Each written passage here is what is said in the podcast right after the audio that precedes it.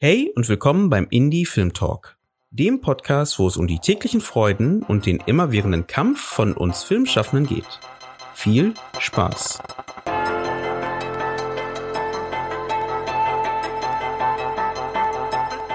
Diesen Podcast gibt es nur durch dich.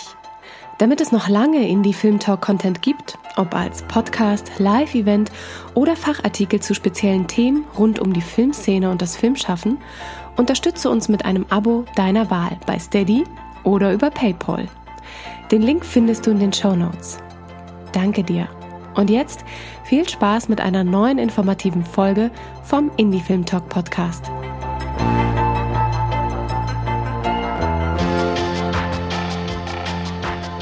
Schön, dass ihr wieder eingeschaltet habt beim Indie Film Talk Podcast und dass ihr wieder bei dieser tollen Folge dabei seid. In dieser Folge wollen wir uns mit unseren Gästen dem Thema Berliner Schule widmen. Wir haben uns gedacht, da Mubi in ihrem Programm die Filme von Christian Petzold gerade zeigt, ich glaube, da gibt es glaube ich sogar alle Filme gerade äh, aktuell, ähm, und da er einer der, sagen wir mal, Hauptprotagonisten dieser Richtung ist, dass wir uns zu diesem Anlass auch mit dem Thema mal auseinandersetzen, weil ich habe das Gefühl, Berliner Schule ähm, ist ein Thema, was immer wieder irgendwie da ist, aber es gibt viele Mythen, viele Gedanken dazu, viele Meinungen dazu, aber was wirklich die Berliner Schule ist und wie weit sich die Berliner Schule vielleicht jetzt auch in unsere in die Neuzeit in Anführungsstrichen, weil ich meine, die Protagonisten von dieser Zeit sind immer noch da, immer noch weiter verändert, weiter ausbaut. Darüber spricht man gar nicht so viel, oder Susanne? Ja, oder man hat auf jeden Fall immer so ganz klare Gedanken dazu. Also wenn ich äh, Berliner Schule höre, denke ich irgendwie an Revolution, Manifest. Es hat eine sehr beobachtende Art. Manchmal ist es vielleicht sperrig und kühl. lässt aber viel Freiraum für Interpretation. Und genau, was du gerade schon sagtest, inwiefern ist die Berliner Schule in eine neue Berliner Schule jetzt schon gewandert oder ich denke dann auch immer gleich eigentlich an Mumblecore, also das Mumblecore, gerade auch hier in Deutschland, so eine neue Form der Revolution, die ähm, ja vielleicht auch so ein bisschen ähnlich zu setzen ist mit dem, was damals äh, mit der Berliner Schule passiert ist. Mhm. Hm, also mir geht's ähnlich und äh, genau, du hast schon die Schlagwörter genannt und deswegen äh, kann ich fast gar nicht mehr hinzufügen, außer ich, ich bin gespannt, wie das Gespräch wird, weil ich habe mich davor, also jetzt natürlich mehr, aber davor so ein bisschen damit auseinandergesetzt, aber gar nicht so detailliert und fand es immer spannend, dass es halt schon wirklich so ein Thema ist, was immer den Filmmarkt mit begleitet. Ähm, ich hatte Movie erwähnt und hier kommt der Clou dieser Folge. Wir waren nämlich mit dem Streamingdienst Movie im Gespräch und freuen uns äh, unseren Zuhörern ein, ein kleines Goodie äh, zu geben, also von Movie oh, es gibt Geschenke. Es gibt Geschenke, diese Folge. Genau. Äh, damit dieser Folge bekommt ihr die Möglichkeit, bei Mubi äh, einen zeitlich begrenzten Free-Account äh, zu bekommen. Und ähm, dazu gibt es nochmal später am Ende nochmal ein bisschen mehr Infos. Äh, in den Shownotes gibt es dazu auch nochmal mehr Infos. Aber ja, das heißt, ihr könnt auch Mubi nutzen, äh, mal ausprobieren und schauen, ob das für euch was ist. Den Link dazu, den findet ihr in den Shownotes. Wir sind ja Gott sei Dank nicht allein. Wir haben uns ja Gäste eingeladen, äh, die mit ihrer Expertise dieses Gespräch mitbereichern Büchern und ihren Gedanken.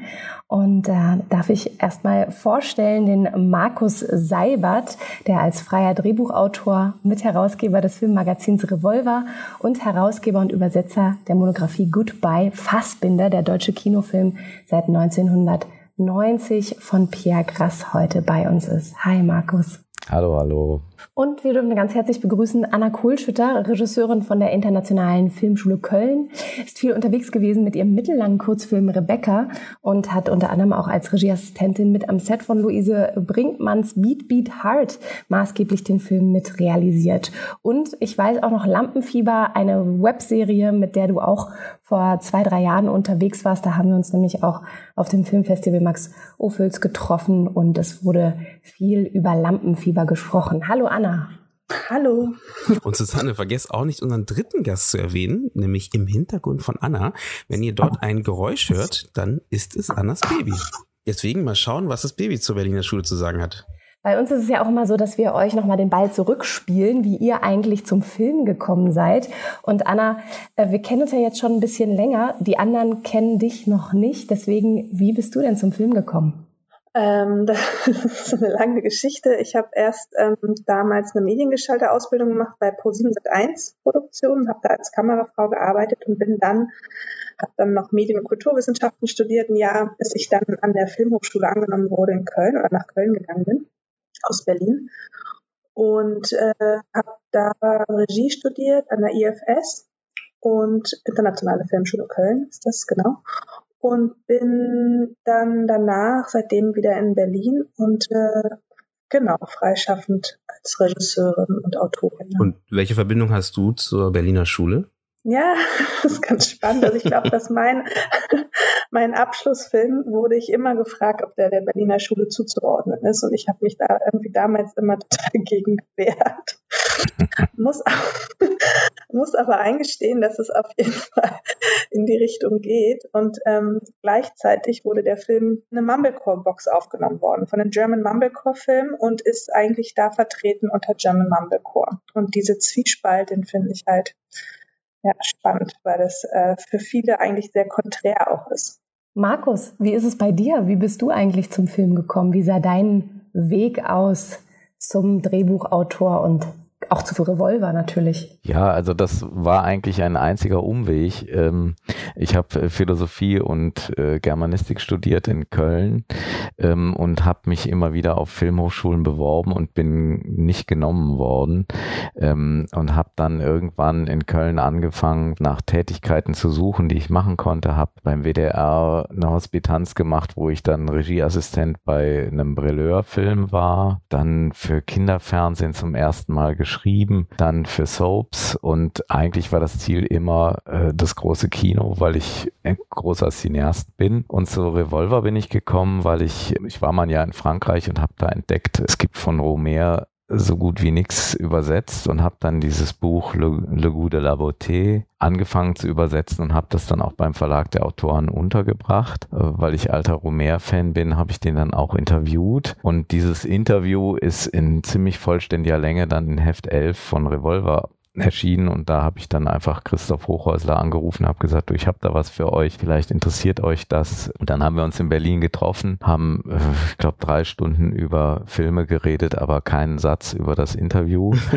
ähm, und dann wurde das gedruckt und dann war ich schon assoziiertes Mitglied quasi und bin jetzt inzwischen da auch mit Herausgeber und aus Überzeugung auch. Und in letzter Zeit habe ich eigentlich nur noch Kinofilme geschrieben. Allerdings, was jetzt Berliner Schule an anbelangt, ich habe relativ viele Publikationen herausgegeben oder übersetzt, die äh, mit Berliner Schule zu tun haben oder das Streifen. Das eine war dieser Sammelband Kino muss gefährlich sein von äh, Revolver, wo ich das Vorwort-Interview, äh, also das ein Interview mit den damaligen Gründungsherausgebern gemacht habe, um einfach abzustecken, was wollte Revolver, was wollen sie jetzt? Dann habe ich den Sammelband 50 Jahre DFFB mit dem Nikolaus Wackerbart zusammen rausgegeben und das Buch übersetzt von Pierre Gras, der ein glühender Fan der Berliner Schule Filme ist. Ähm, habe aber jetzt sozusagen von meiner eigenen Arbeit als Drehbuchautor nicht so das Gefühl, dazu irgendwas dazuzugehören. Und ehrlich gesagt, das Besondere an der Berliner Schule ist, dass alle, die unter diesem Begriff gefasst werden, eigentlich nicht dazugehören wollen. Das ist vielleicht das Normale, wenn so ein Begriff entsteht als ein äh, Begriff der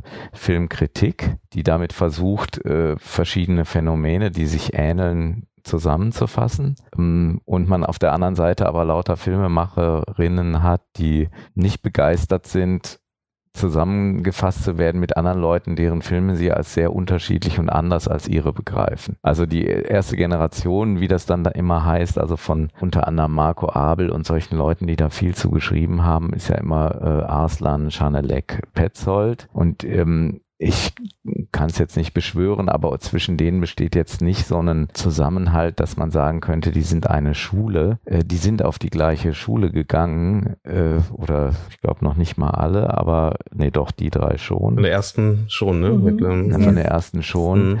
Äh, und äh, Franz Müller hat das mal in dem, in dem, der hatte auf unserem Blog so einen sehr witzigen Artikel veröffentlicht, die Schule ist aus. Und da schreibt er halt, naja, die hatten halt die gleichen Lehrer und ähnliche äh, filmische Vorbilder, die du auch unter anderem mit den Lehrern zusammenhängen. Also Farocki taucht natürlich bei Petzold stark auf. Helmut Färber war da an der DFFB. Das, da berichten alle drei davon, dass die da äh, mit sehr viel Gewinn diese Kurse von denen äh, besucht haben und dass auch so bestimmte Filmemacher da im Umlauf waren. Also Schwarze Serie, Melville, aber auch Osu und äh, weiß ich was, an denen die sich abgearbeitet haben haben. Also wir haben auf Revolver auch schon viel von den dreien, also speziell von Petzold und Angela Schanelek veröffentlicht und immer wieder auch so Sachen wie Angela Schanelek ähm, spricht über Tarkovsky oder äh, äh, Petzold über äh, schwarze Seriefilme und sowas in der Richtung. Und das,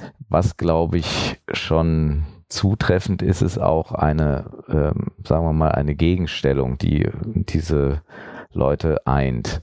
Und wenn ich mir jetzt angucke hier die, was es immer heißt, zweite Generation, da sind ja viele dabei, die eben bei Revolver auch mit dazugehören, dann kann man sagen, dass die eigentlich immer die Idee verfolgt haben, erstens, ähm, dass man vielleicht in Netzwerken und Gruppen denkt, wenn man Filme macht, statt in Originalgenie Einzelpersonen und dieses Bedürfnis in der Gruppe zu agieren und aufzutreten und die Filme auch in in sozusagen Gemeinschaftsarbeit zu machen, war da sicher führend.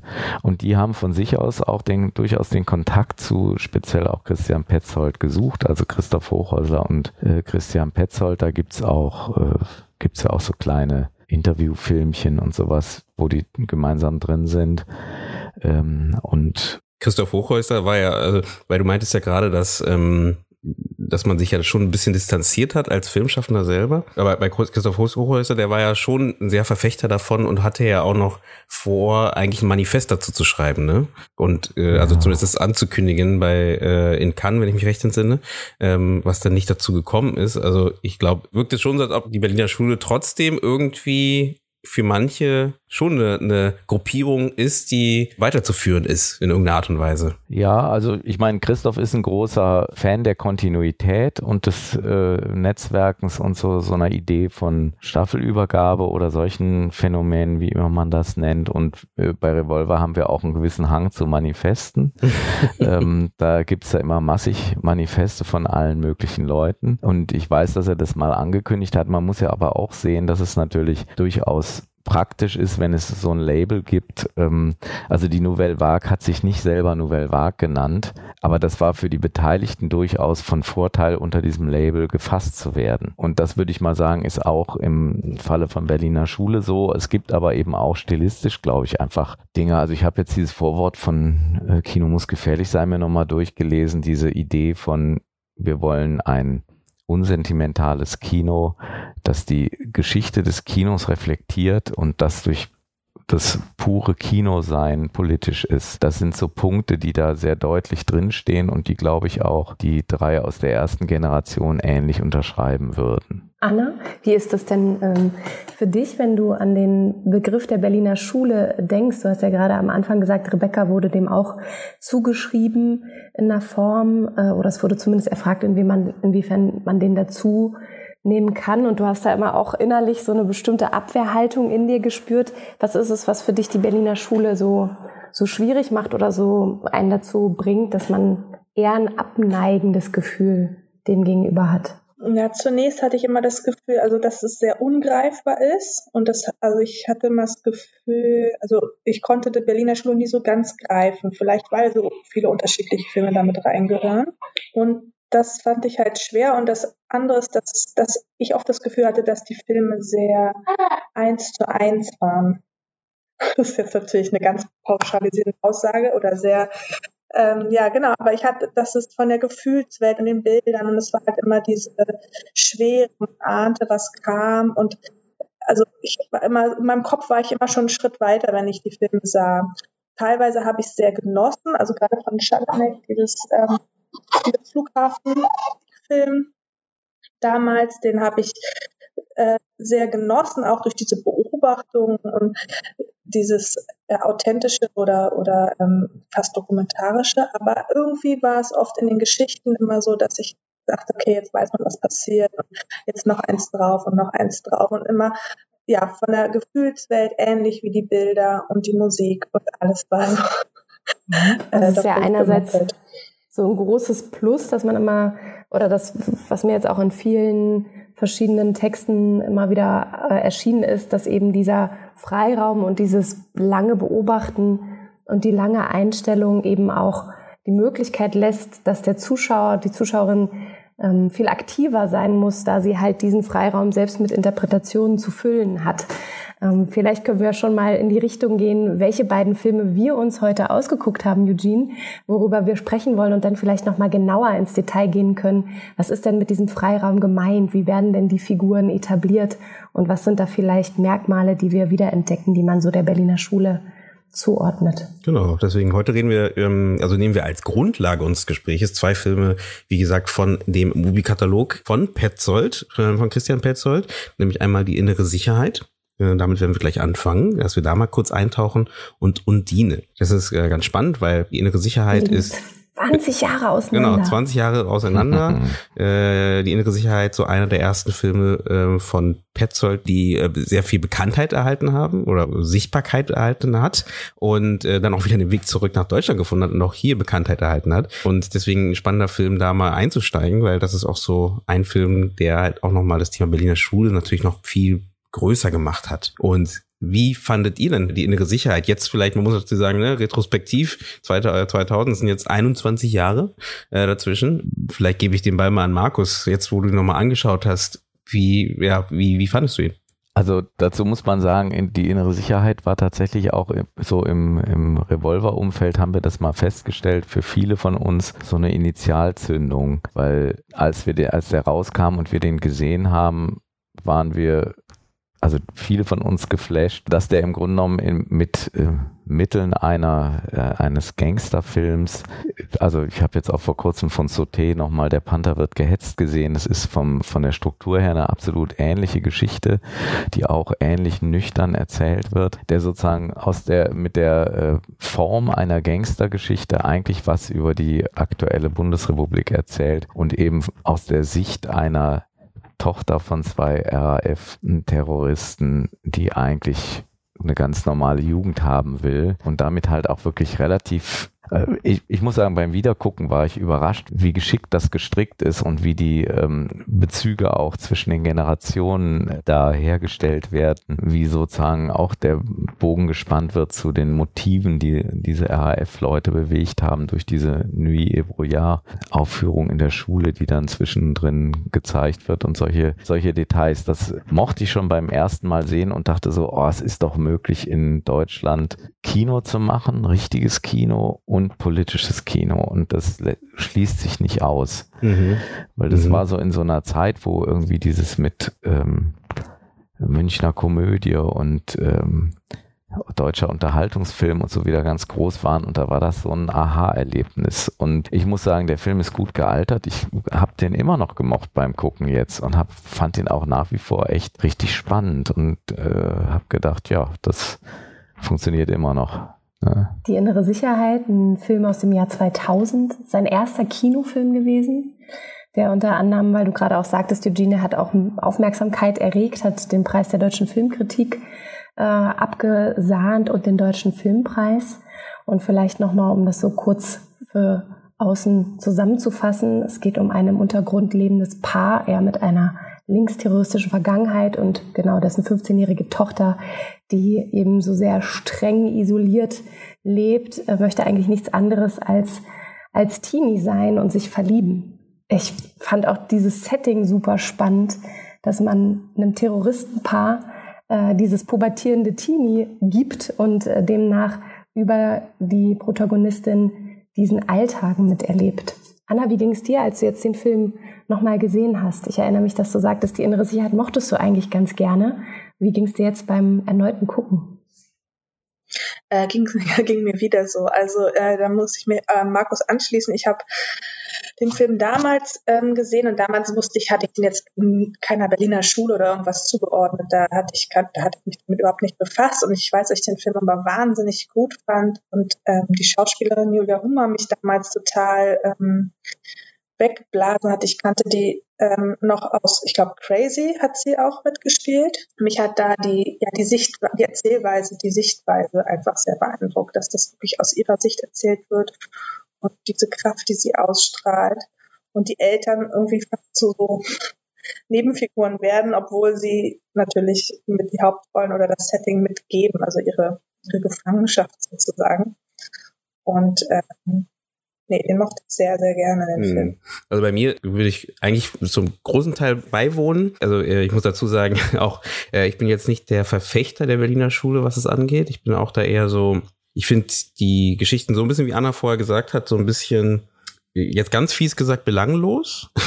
ähm, aber jetzt ist wieder ganz fies gesagt. Ich finde eine spannende Herangehensweise zum Beispiel bei der inneren Sicherheit, wie sie das Thema begutachtet haben. Aber die Dialoge und den, diesen, den höheren Zweck vielleicht von, von so einem Film, ähm, finde ich manchmal so, das ist ich habe, glaube ich, Markus dir im Vorgespräch gesagt, äh, mhm. Berliner Schule für mich immer so wie aus dem Fenster gucken.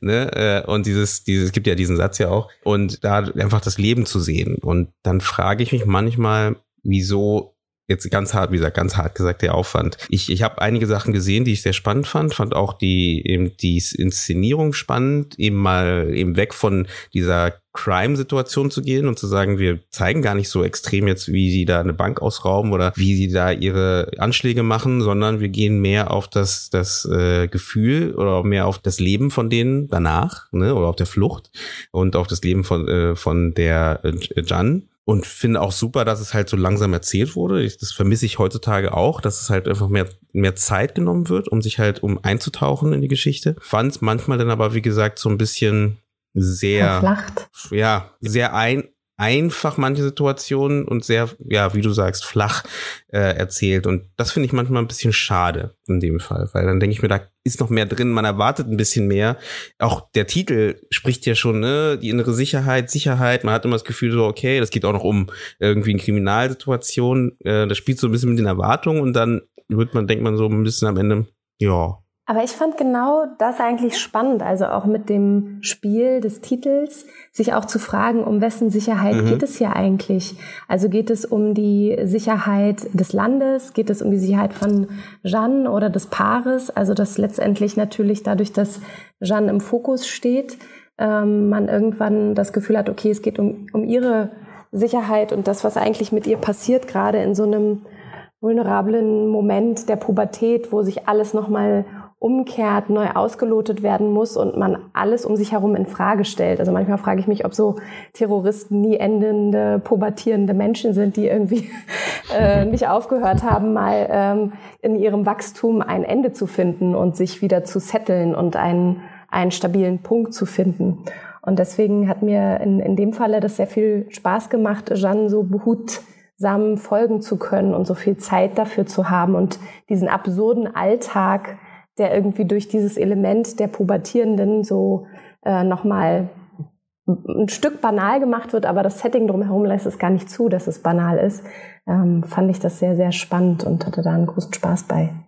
Aber ich finde es zum Beispiel spannend, dass du gesagt hast, es ist für dich wie aus dem Fenster schauen. Ich finde ja genau das ist manchmal einfach toll, weil zum Beispiel die, die Geschichte einer pubertierenden, eines pubertierenden Mädchens, dessen Eltern ähm, Terroristen sind, und da dann wie aus dem Fenster zu schauen oder in ein irgendwo reinzuschauen, dann in dem Fall, ist ähm, gerade in dieser Beiläufigkeit, in der es erzählt ist und in dieser Normalität und Ruhe total spannend, weil man dann wirklich irgendwo eintaucht und das ist ja für mich auch, also ja auch Wesen des, Wesen des Films, dass man dann irgendwo eintauchen kann.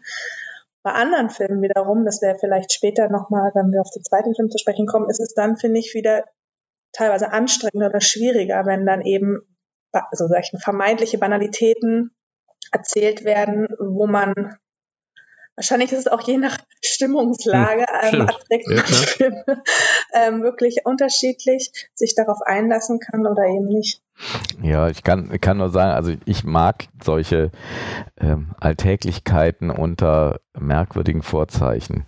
Und das ist ja genau das, was die innere Sicherheit erzählt. Also ähm, diese, die, die Banalitäten geschehen ja nicht als Banalitäten in einem banalen Umfeld, sondern sie sind im Kontrast zu einer per se äh, hochexplosiven äh, Situation, nämlich äh, einem Couple on the Run und äh, aus Sicht des Kindes, ne? also aus Sicht der pubertierenden 15-jährigen Tochter. Ähm, also so gesehen, da werden, da werden zwei Welten gegeneinander gestellt und das Banale ist der Sehnsuchtsort von einer, die eigentlich aus dieser Welt heraus katapultiert ist durch das Schicksal ihrer Eltern und steht auch dafür. Also das, das muss ich sagen, da würde ich den, den Film Innere Sicherheit auf jeden Fall in, in Schutz nehmen wollen. Ähm, ich. Also ist ja. es ein ausgewöhnlich anderer Film im Gegensatz, wenn man sich so quasi die, die ganzen Werke von Christian Petzold anschaut? Ist der von der Art und Weise, wie er gemacht ist, wie er erzählt ist, sticht er da doch sehr heraus, sodass er zugänglicher ist für die Mehrheit? Ich habe ich hab jetzt nicht den Eindruck, dass das so, ein, so anders gemacht ist als beispielsweise Wolfsburg oder ähm, solche Filme. Also Petzold ist jetzt nicht jemand, der, der äh, jetzt sozusagen von, der auf Effekte setzt und auf die Kacke haut und auch weder erzählerisch noch äh, von der Regie her. Das ist wirklich sehr, ähm, das ist teilweise sehr handwerklich und ähm, ich finde, man sieht schon immer diese Orientierungspunkte in der Filmgeschichte, die eher so Richtung früheres amerikanisches Kino oder sowas gehen oder äh, entsprechende Filme aus Frankreich oder so. Also das sind äh, diese, diese, was, was immer wieder seinen Film vorgeworfen wird, diese Unterkühltheit, die ist sozusagen ähm, Ergebnis des Prozesses, würde ich sagen. Klar, das ist nicht jedermanns Geschmack. Ähm, ich mag das gern. Ich muss sagen, ich, ich, ich habe eher Probleme mit ähm, explodierenden äh, Autos und sowas. Also das ist nicht so nicht so meins, wo ich immer denke, es ist es ist die Frage, was man transportieren will und was man wie erzählt. Und da finde ich halt äh, innere Sicherheit und auch zum Beispiel Wolfsburg ziemlich gelungen. Also mhm. wo, wo so ganz im, im Nebensatz eigentlich die Geschichte der deutschen Automobilität äh, erzählt wird, die ja höchst äh, zwiespältig ist, weil das ein Nazi-Projekt war. Also ich, ich glaube, da gibt es mehrere, äh, so zwei verschiedene Extreme. Ne? Also ähm, du hast gerade von explosiven Autos gesprochen und dann gibt es ähm, eben sowas wie eben äh, solche Filme. Ich glaube, ich bin dazwischen. Also ich glaube, genau das ist mein Punkt auch. Ähm, deswegen wollte ich das noch hinzufügen. Mir fehlt manchmal, um halt diese um wegzukommen von dieser Banalität, die ist, die, die ja gar keine ist unbedingt. Es ist eine komplizierte Situation, in der sie sich befinden, fehlt mir die Darstellung von der Situation in irgendeiner Art und Weise. Das hat er sogar versucht, indem er halt zum Beispiel diese Überwachungskameras mit einbaut.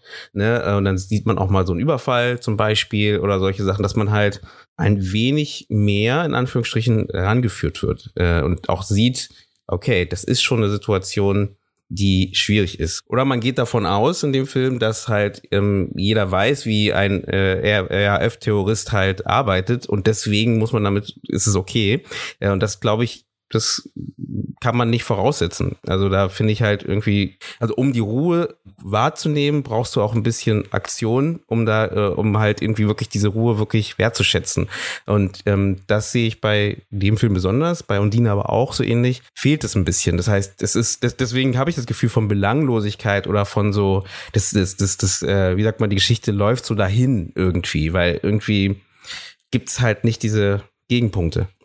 ist nicht genau dieses ähm, banale selbst vorgeführt zu bekommen. Also wenn man jetzt so fast schon so einen Schritt weiter geht, inwiefern kann der Film auch ein Spiegel sein? Also nicht nur ein Mittel, um dich aus deiner Welt zu ziehen und dir ganz neue Welten zu eröffnen, um entertained zu werden, um eben ähm, ja einfach mal entspannen zu können. Inwiefern kann ein Film eben auch ein Reflexionstool sein? Ähm, um, um wirklich in eine Diskussion zu gehen über sich selbst. Also was ich gerade sagen wollte, war, dass äh, im, im Grunde genommen geht es in eine Richtung, dass die in die gleiche Richtung, dass die ähm, äh, es gibt so eine gewisse Allergie bei den Filmemachern, die gerne da unter diesem Begriff zusammengefasst werden, gegen die großen Showmomente. Mhm. Ähm, aber nicht, weil man findet, dass eine Geschichte nicht ums Existenzielle oder Essentielle gehen soll, sondern weil man die Darstellung dieser Momente äh, sozusagen vergiftet findet. Mhm. So ist mein Eindruck. Also bei Angela Schanleck zum Beispiel bei Marseille war ich, als ich den gesehen habe, tatsächlich so ein bisschen erstmal so habe ich mich so betrogen gefühlt, dass gegen Ende man nicht mitbekommt, dass sie, also die, die, ist da beklaut worden auf offener Straße, das war wie so ein Überfall, aber den Überfall sieht man nicht. Man kriegt hinterher mit, dass sie bei der Polizei zusammenbricht, als sie über diesen Überfall berichtet. Und dieser Überfall ist auch ein, der kommt sozusagen aus dem Nichts, das ist so ein, so ein, so ein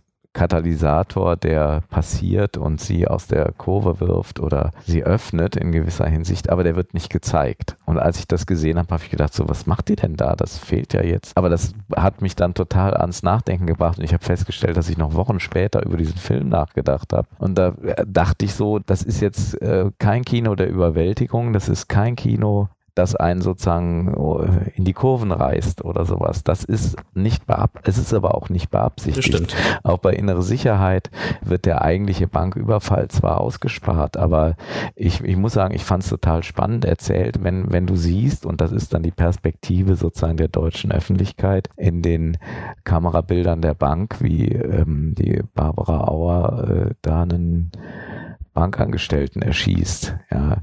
Und das ist sozusagen, es ist nicht ausgespart, aber es ist in einer Weise erzählt, die durch die Perspektive, wie es erzählt wird und den Blick, der dahinter steckt, sehr, sehr viel über deutsche Öffentlichkeit erzählt. Aber eben, ich gebe dir recht, das ist nicht die Variante, wo es knallt und dampft und raucht. Also, mhm. aber das ist eben genau was, wo ich, äh, das kenne ich aus diversen Diskussionen und auch wenn ich selber schreibe, stelle ich das auch immer wieder fest, dass man so denkt, das ist, äh, tendenziell sind alle diese Momente vergiftet, weil sie sind schon tausendmal in konventioneller Form erzählt worden und es ist immer eine Frage, wie schafft man es, sowas zu erzählen, dass es ähm, vielleicht auch einen anderen Klang kriegt oder eine andere ähm, einen anderen Mehrwert. Und da fand ich diese Option, die, die jetzt hier Petzold immer wieder mal gewählt hat, eigentlich, oder eben Angela Schanelek oder sowas, das hat mir immer ganz gut gefallen. Mhm. Also da wollte ich noch hinzufügen, ich bin ja auch eigentlich ein Fan davon, von der, vom Weggang vom klassischen Dreiaktstruktur, von der klassischen Dreiaktstruktur, die ja meistens eben genau eben nicht verwendet wird, oder eben, dass es eben nicht einen ganz klar definierten Helden gibt. Das finde ich auch eigentlich eine spannende Richtung, ne? Also, äh, das muss ich sagen, das, das hat mir auch an den Filmen, die wir jetzt auch uns angeguckt haben, und ich meine, ich glaube, es jetzt Bungalow ist zum Beispiel auch, oder, ne, also weitere Filme, die so in diese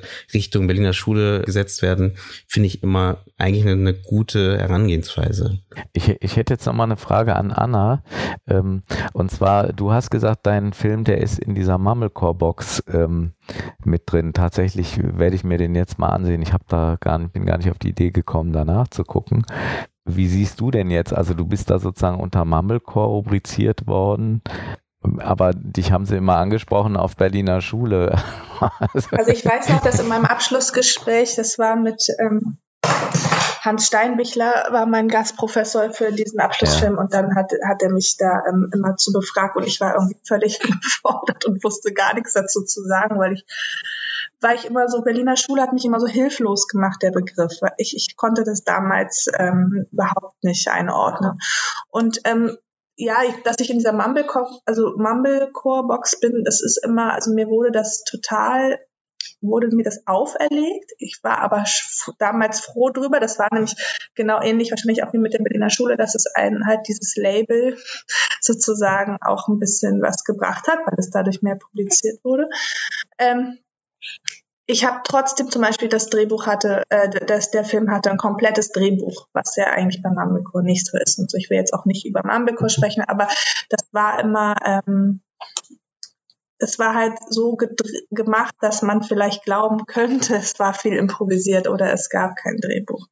So und ähm, ja, das war so, äh, wo ich ähm, genau, da so, so bin ich da reingekommen. Ich, ich wollte aber dazu sagen, dass ich ja eigentlich auch ein Riesenfan bin, eben von diesem kleinen, von diesem Alltagsgeschehen, eben nicht von großen Explosionen ähm, im Kino.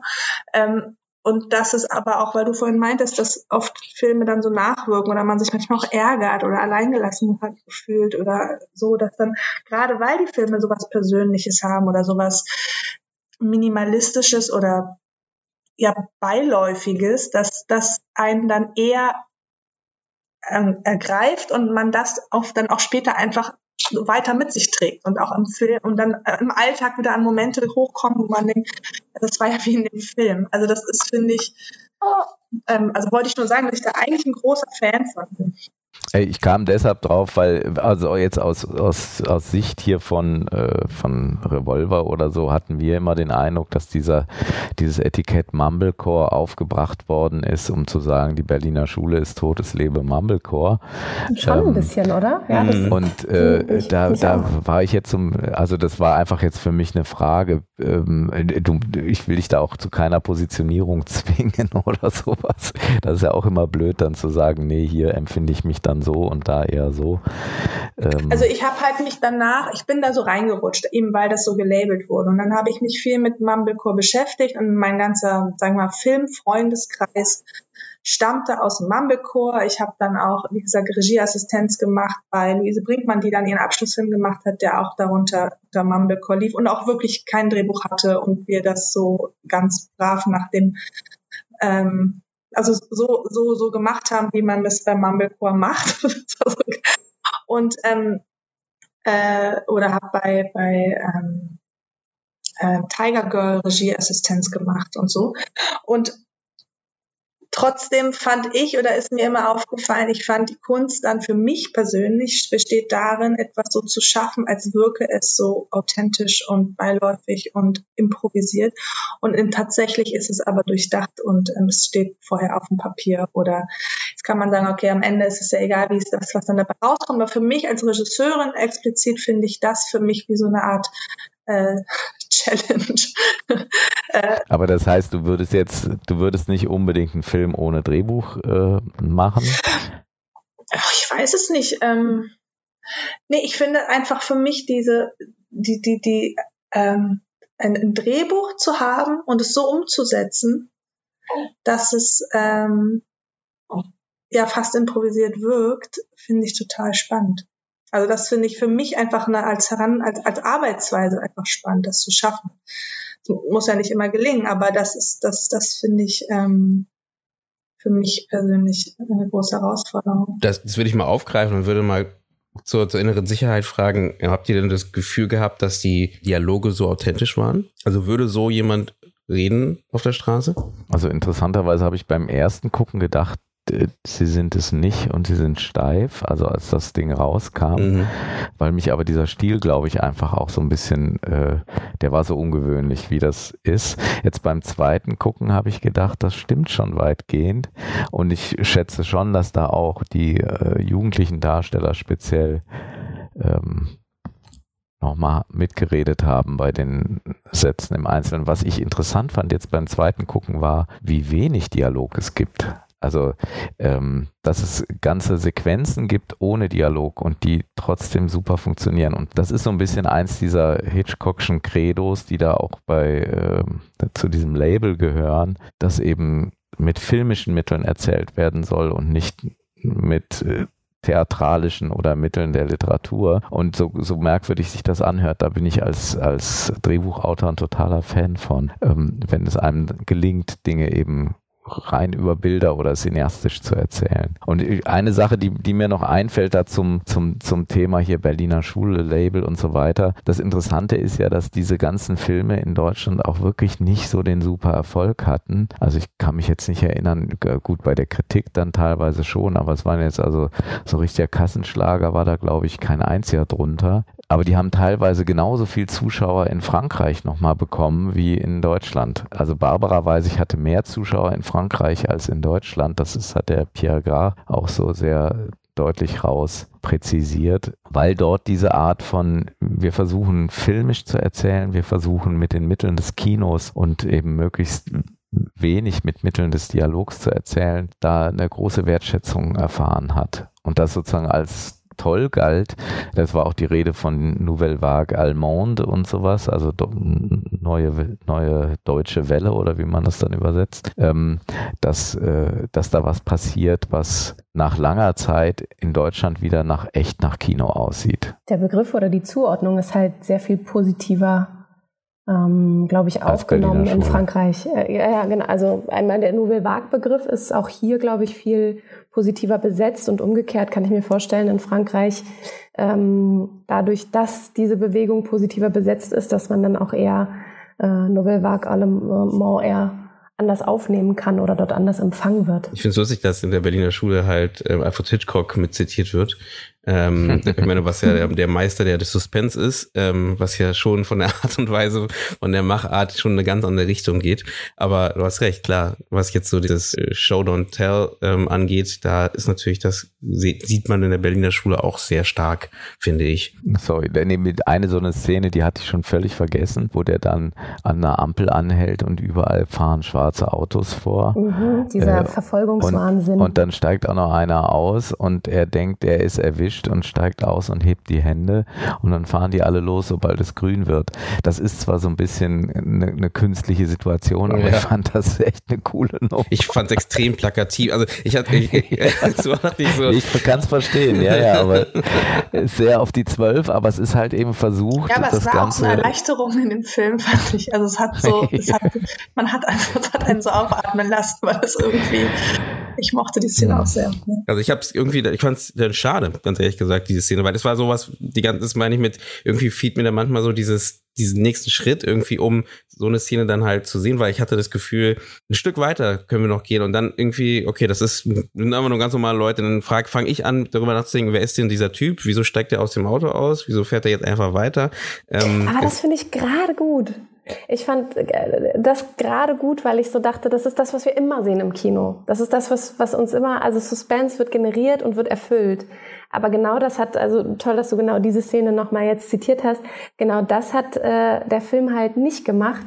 Und da dachte ich mir so, ja, ich bin auch ein bisschen, also jeder hat mal äh, so eine Situation, jetzt nicht genau wie die an der Ampel, aber dass man irgendwie denkt, okay, bin ich hier gerade im falschen Film, das passiert jetzt hier nicht wirklich.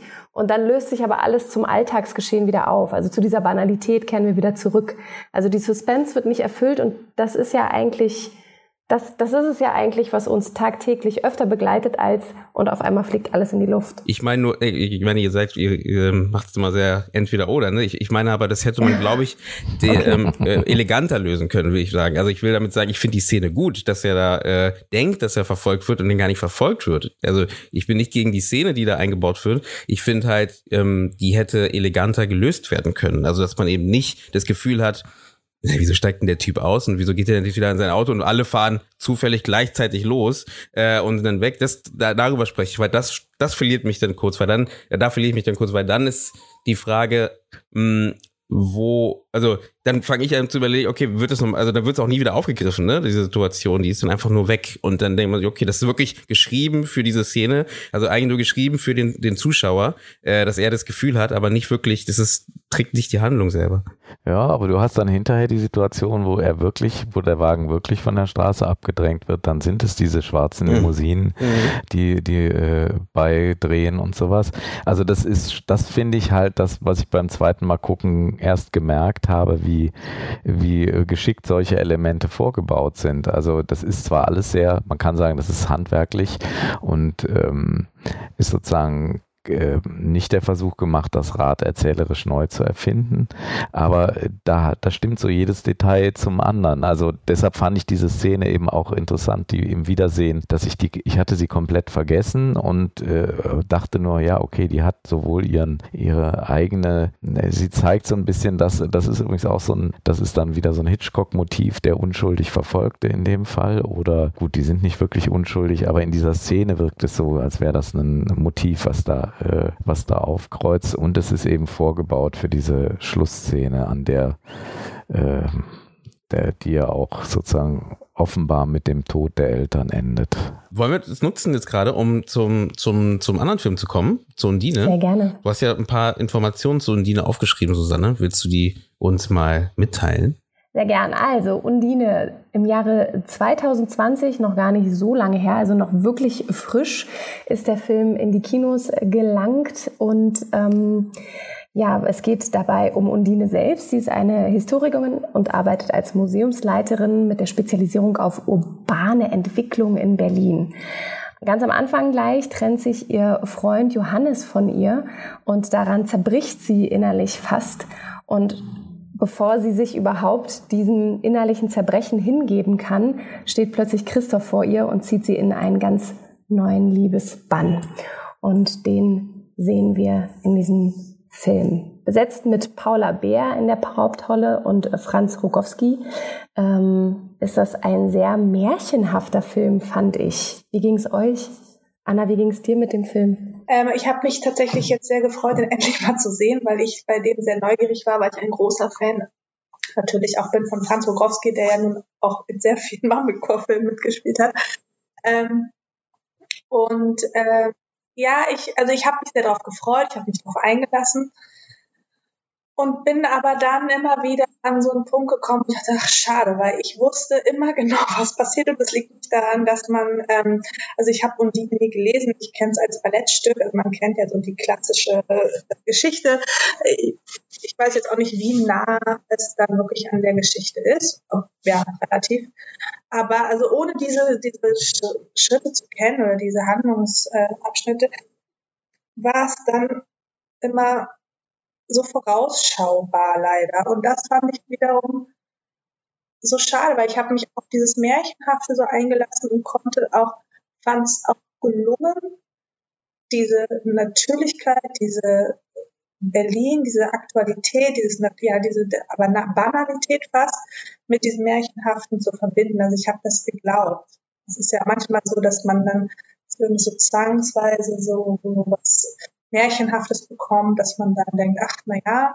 Und ich finde, es hat, es war sehr schön verworben, verwoben miteinander. Es hat für mich sehr gut funktioniert tatsächlich.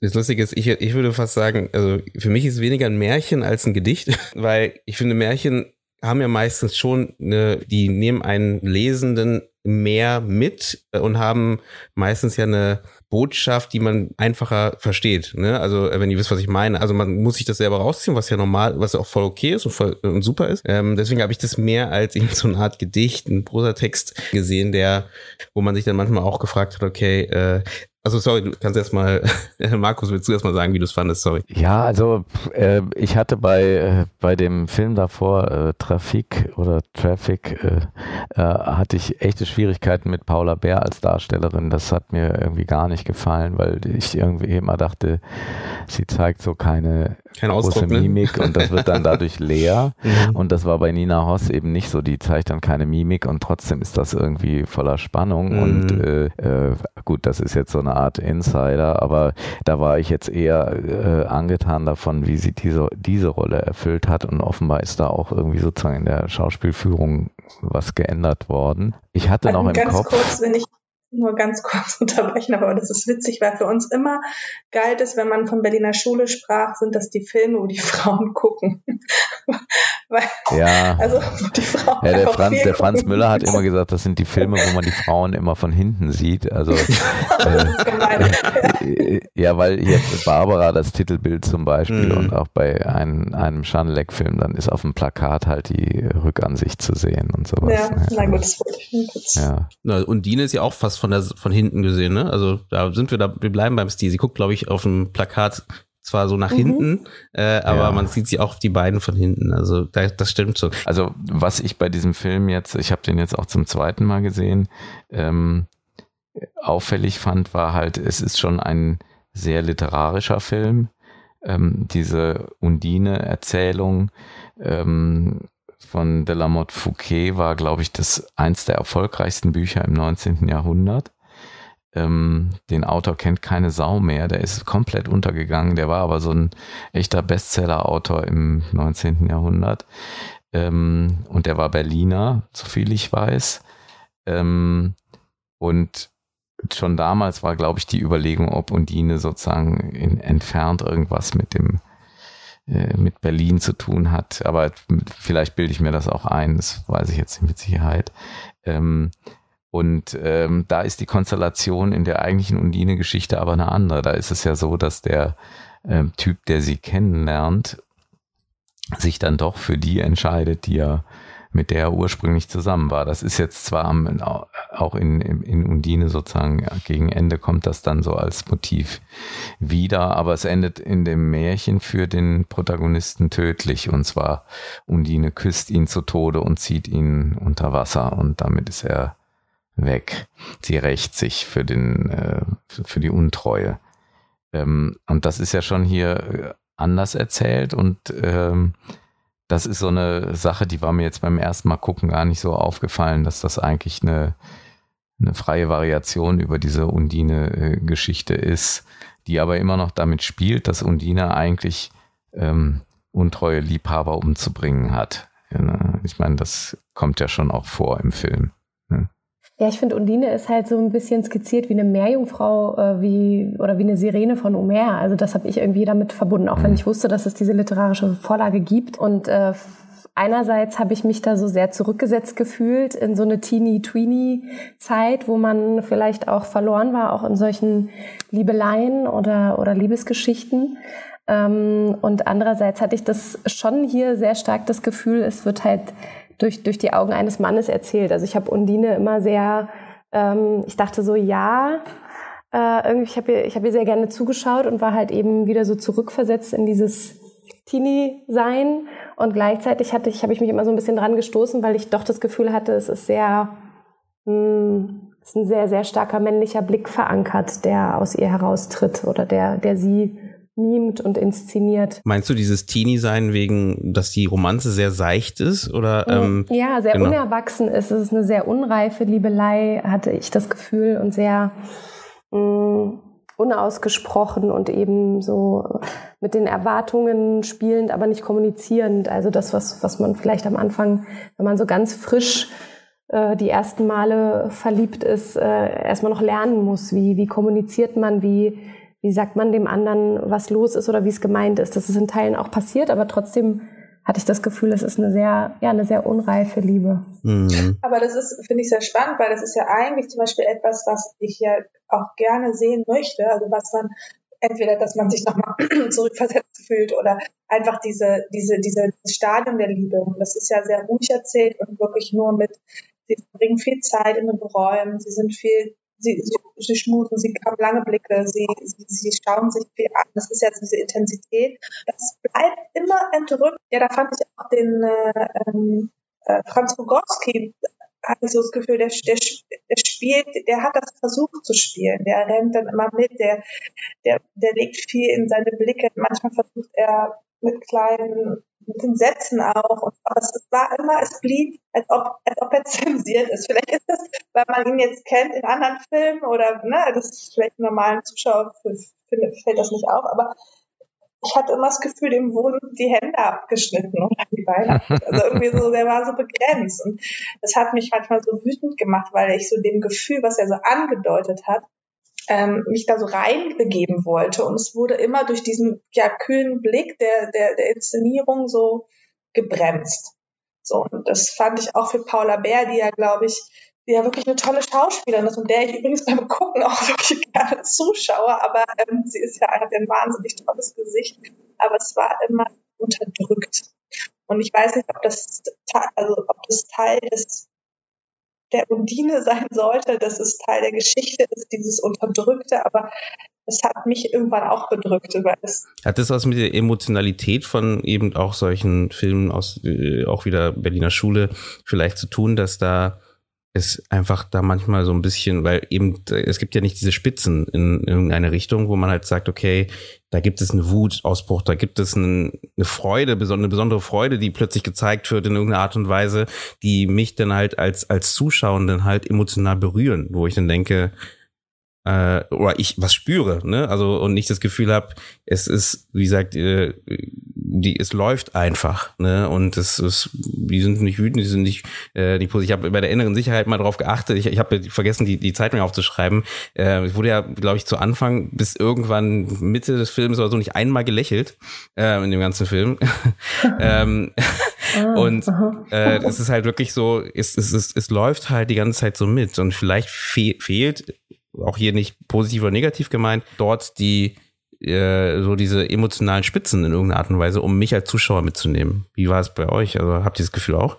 Ja, ich fand aber bei dem Film speziell, äh, trotzdem gab es also man ist zum Beispiel so dankbar, als dieses, ja. als dieses mhm, ähm, Aquarium zerberstet. Das war so, so, und das wird ja am Ende nochmal, also wobei ich, das ist relativ für früh im Film passierte, so dass man da noch nicht, also ich hatte mich bis dato noch nicht gelangweilt hatte, aber bei dieser Anfangsszene, ich weiß nicht, da wolltest du, glaube ich, vorhin auch was zu sagen.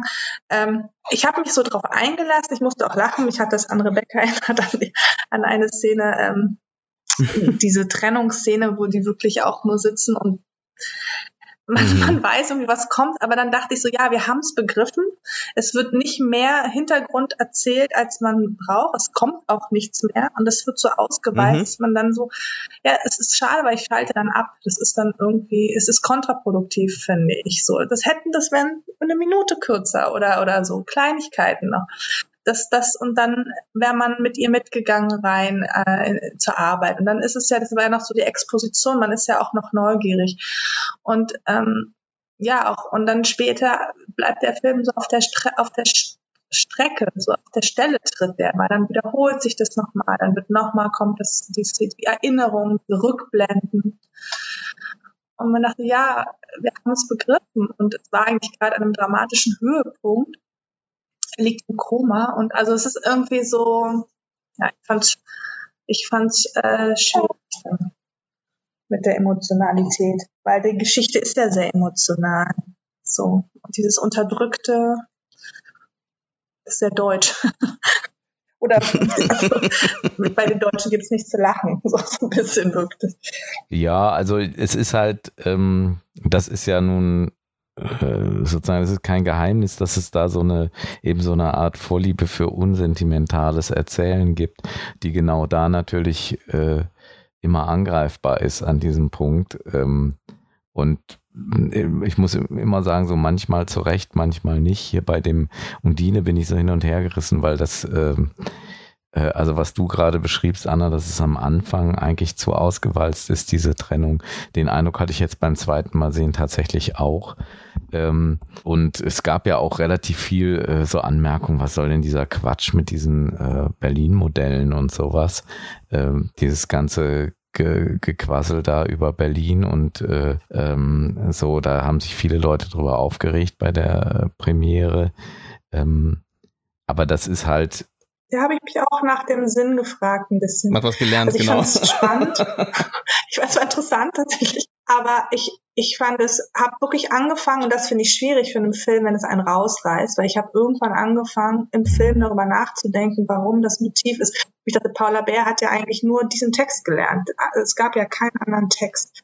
Also wirklich. Und dann habe ich irgendwann gedacht, okay, was, was steht das? Was ist das für eine Metapher? Auch dann ist es ja, hat es ja sowas, er himmelt sie in dieser, in dieser Bettszene, dass er sie, sie soll den Vortrag ihm nochmal vorführen weil er das irgendwie erotisch findet, oder? Also habe ich mir jetzt ausgedacht. Aber ich habe angefangen, darüber nachzudenken und das fand ich schade, weil es hat mich halt aus der Geschichte rausgehauen. Ich hatte den Eindruck, dass ähm, jetzt beim zweiten Gucken, dass diese Undine im Grunde genommen als eine Art Schutzpatronin Berlins, also diese ähm, der Wassergeist als Schutzpatronin Berlins da aufgebaut wird und entsprechend auch als Schutzpatronin von Ost wie West Berlin. Also sozusagen, das ist eine Art, ähm, äh, das wiedervereinigte Deutschland wird da ja auf dem Tablett erzählt. In der Tat habe ich auch beim zweiten Gucken gedacht, es ist sehr, sehr viel Text in die Richtung. Also auch da ähm,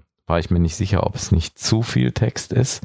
Aber die Idee ist ja schon die, und das, das findet man bei Petzold seit seinem allerersten Film Pilotin, dass der auch gerne Leute in ihren Berufsumfeldern erzählt. Und ähm, das ist jetzt bei die innere Sicherheit natürlich ein bisschen schwierig, weil was ist der Beruf von Terroristen? Ne? Also ähm, da kann man nicht so viel zeigen. Ähm, aber ähm, das war da ja auch so ein bisschen die Idee, dass man zeigt, was sie macht und dass das das ist, was den Taucher begeistert. Und sie wiederum denkt, sie wird von dem Taucher gerettet, von dem Fluch, der über ihr liegt. Und ähm, der Fluch ist eben der ähm, untreue Freunde äh, um, umbringen zu müssen.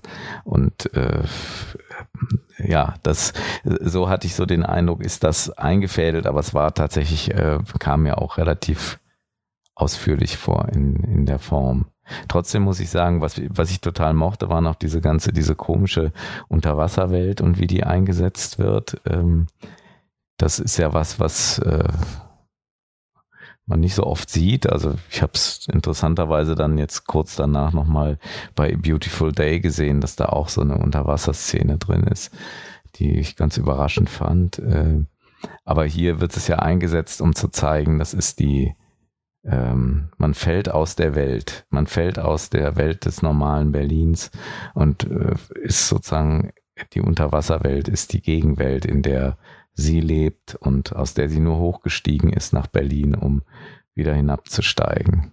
Mir hat diese, dieser lange Text eigentlich auch gerade, oder dass wir auch mitnehmen, wie sie sich darauf jetzt nochmal schnell vorbereiten muss, was halt ihren Berufsalltag angeht, total geholfen natürlich, um, um in ihre Welt einzusteigen, aber nochmal mehr als normalerweise. Es wird nicht nur angeteased und dann habe ich da eine ungefähre Vorstellung, sondern es wird richtig auserzählt. Und ich dachte mir so, ja, ja, doch, ähm, genauso ist es wahrscheinlich, da hat man sich gerade mit dem Freund getrennt und muss aber sofort wieder umswitchen auf, auf seinen Berufsalltag.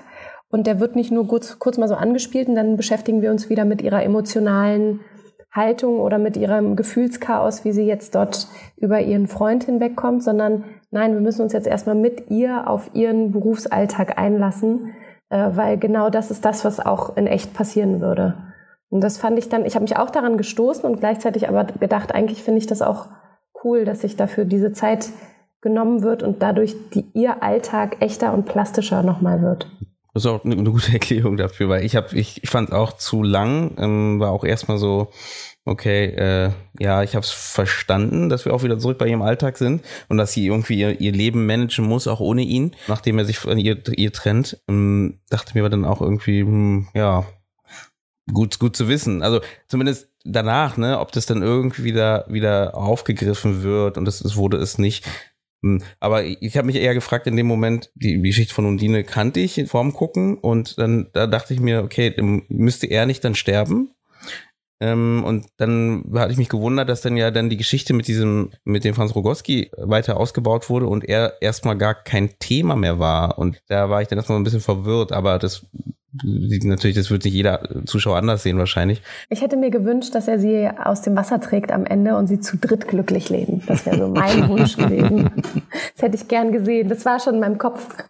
Das war auch so. Also das erste Bild, wo ähm, Mariam Zareh äh, drin vorkommt, da war mir irgendwie schon klar, ah, okay, zwischen denen geht was oder ging was oder so. Und also da, das würde ich jetzt, jetzt auch nicht negativ oder positiv bewerten, weil manchmal ist es ja auch schön, wenn man es schon so ahnt. Aber dann am Ende, nachdem er wieder, oder steht zwei Jahre später, ich habe schon so, oh Gott, eigentlich für mich war der Film, nee, also ich sage das jetzt so negativ, das war ist jetzt gar nicht so gemeint. Ich habe, aber es ist so, es war so, ich fand es immer so schade, weil ich dachte, hätte so an, an manchen Ecken, wär, wenn das ein bisschen raffiger gewesen wäre, gar nicht, also diese Auserzählung, dagegen habe ich nicht, sondern dieses, also ich glaube, das ist auch wirklich ein generelles Ding, das ist immer so für den Zuschauer, der es auch nicht verstanden hat, nochmal ein bisschen erklärt wird. So habe ich manchmal das Gefühl dass, es, dass der Zuschauer nicht ganz für voll genommen wird, weil man hat es einfach begriffen und dann wird es nochmal gezeigt und na gut, auf jeden Fall zwei Jahre später und mir war so klar, ah, die ist jetzt schwanger und dann kommt sie und natürlich ist sie schwanger und das ist dann immer so, ja, schade. Ich finde es halt schade. Eugene, was du gerade angesprochen hattest mit dem Humor, finde ich aber insofern lustig, weil ähm, ich habe in diesem Interview da mit den Revolvermachern auch gefragt, sagt mal, euer großes Vorbild ist Lubitsch. Warum macht denn keiner von euch jemals eine Komödie? Mhm. Ähm, also es hat sich inzwischen so ein bisschen gelegt, weil der Benjamin Heisenberg in der Zwischenzeit immerhin eine Mal gemacht hat.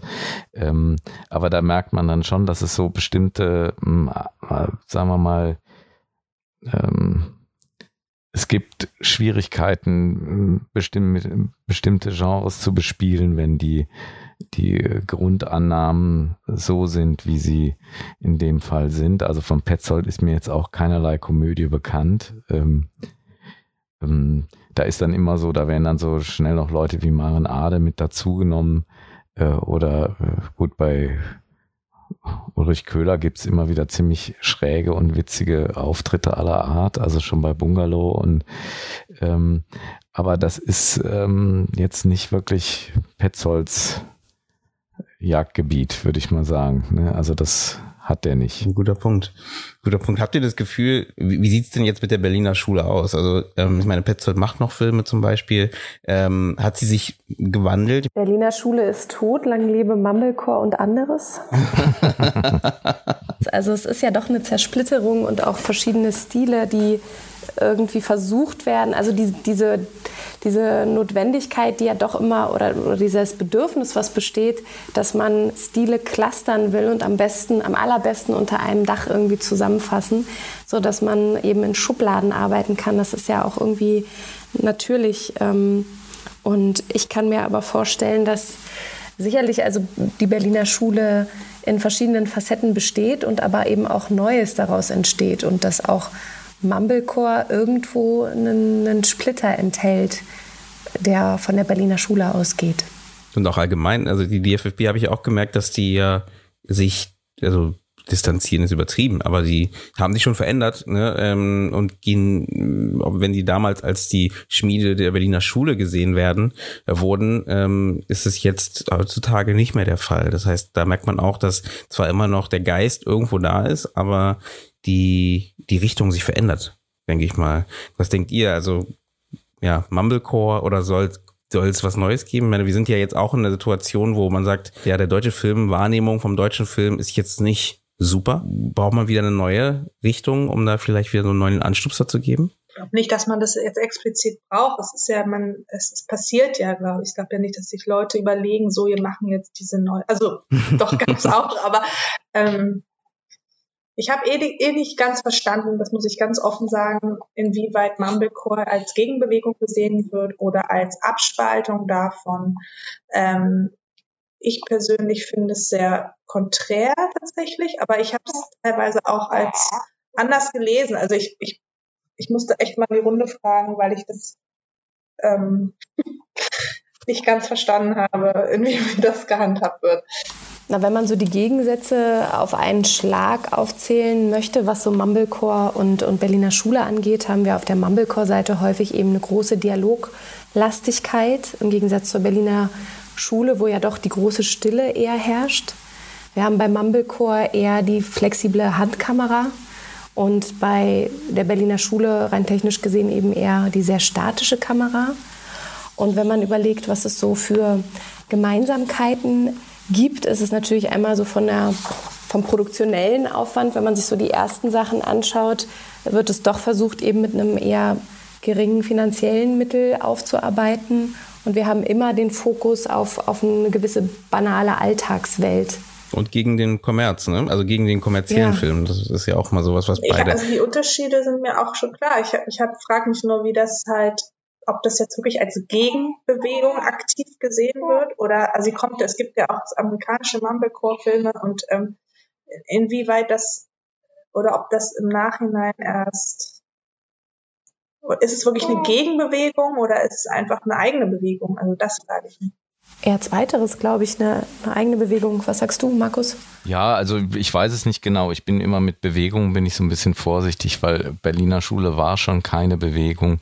Ähm, und Mumblecore ist es, glaube ich, auch nicht. Ähm, es gibt auf jeden Fall immer wieder so die Idee eines Befreiungsschlags, den äh, man, den, den sozusagen bestimmte Generationen von Filmstudenten, Studentinnen ähm, äh, wollen und den, das Bedürfnis verspüren. Ähm, so gesehen äh, sind das auch Abgrenzungsphänomene. Die Abgrenzungen, die jetzt die Revolver-Leute gemacht haben, sind sicher andere als die, die jetzt die Studierenden heute machen. Aber es, es gibt ja zum Beispiel so bestimmte Kontinuitäten, die darin bestehen, dass der Christoph Hochhäusler jetzt an der DFFB unterrichtet ähm, und dass solche Leute wie Roman Zürcher oder ähm, Katharina Wiss oder, oder Susanne Heinrichs oder so, um so jetzt so neuere Leute zu, zu nennen, die ähm, mit ihren Filmen da in die Öffentlichkeit treten, ähm, äh, sozusagen sich durchaus orientieren an Sachen, die vorher gewesen sind. Und das sind jetzt nicht unbedingt äh, Sachen, wo man sagen kann, es ist jetzt die dritte Berliner Schule oder sowas, sondern es gibt einfach Kontinuitäten in der Art dessen, was man ablehnt oder nicht. Also zum Beispiel bei Revolver gibt's halt mit Nikolaus Wackerbart und Franz Müller zwei Leute, die durchaus Filme gemacht haben, die man im weitesten Sinn, wenn man unbedingt will, unter halbem Mumblecore äh, rubrizieren kann, aber nicht unbedingt mit Handkamera, so wie Jan Bonny oder sowas.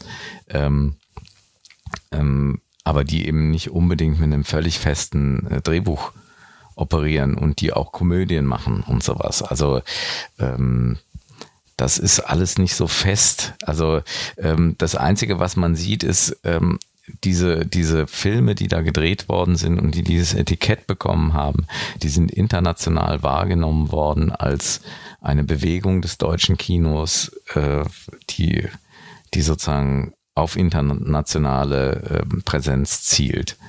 Und das kann ich im Moment gar nicht so sagen, weil da muss ich auch sagen, kenne ich mich jetzt im Augenblick gar nicht so gut aus. Gerade jetzt so nach anderthalb Jahren Corona hat man so den Eindruck, da sind so sämtliche Fäden gerissen. Man muss das erstmal wieder anknüpfen und gucken, äh, was, was ist auch von den Kinos übrig geblieben beispielsweise.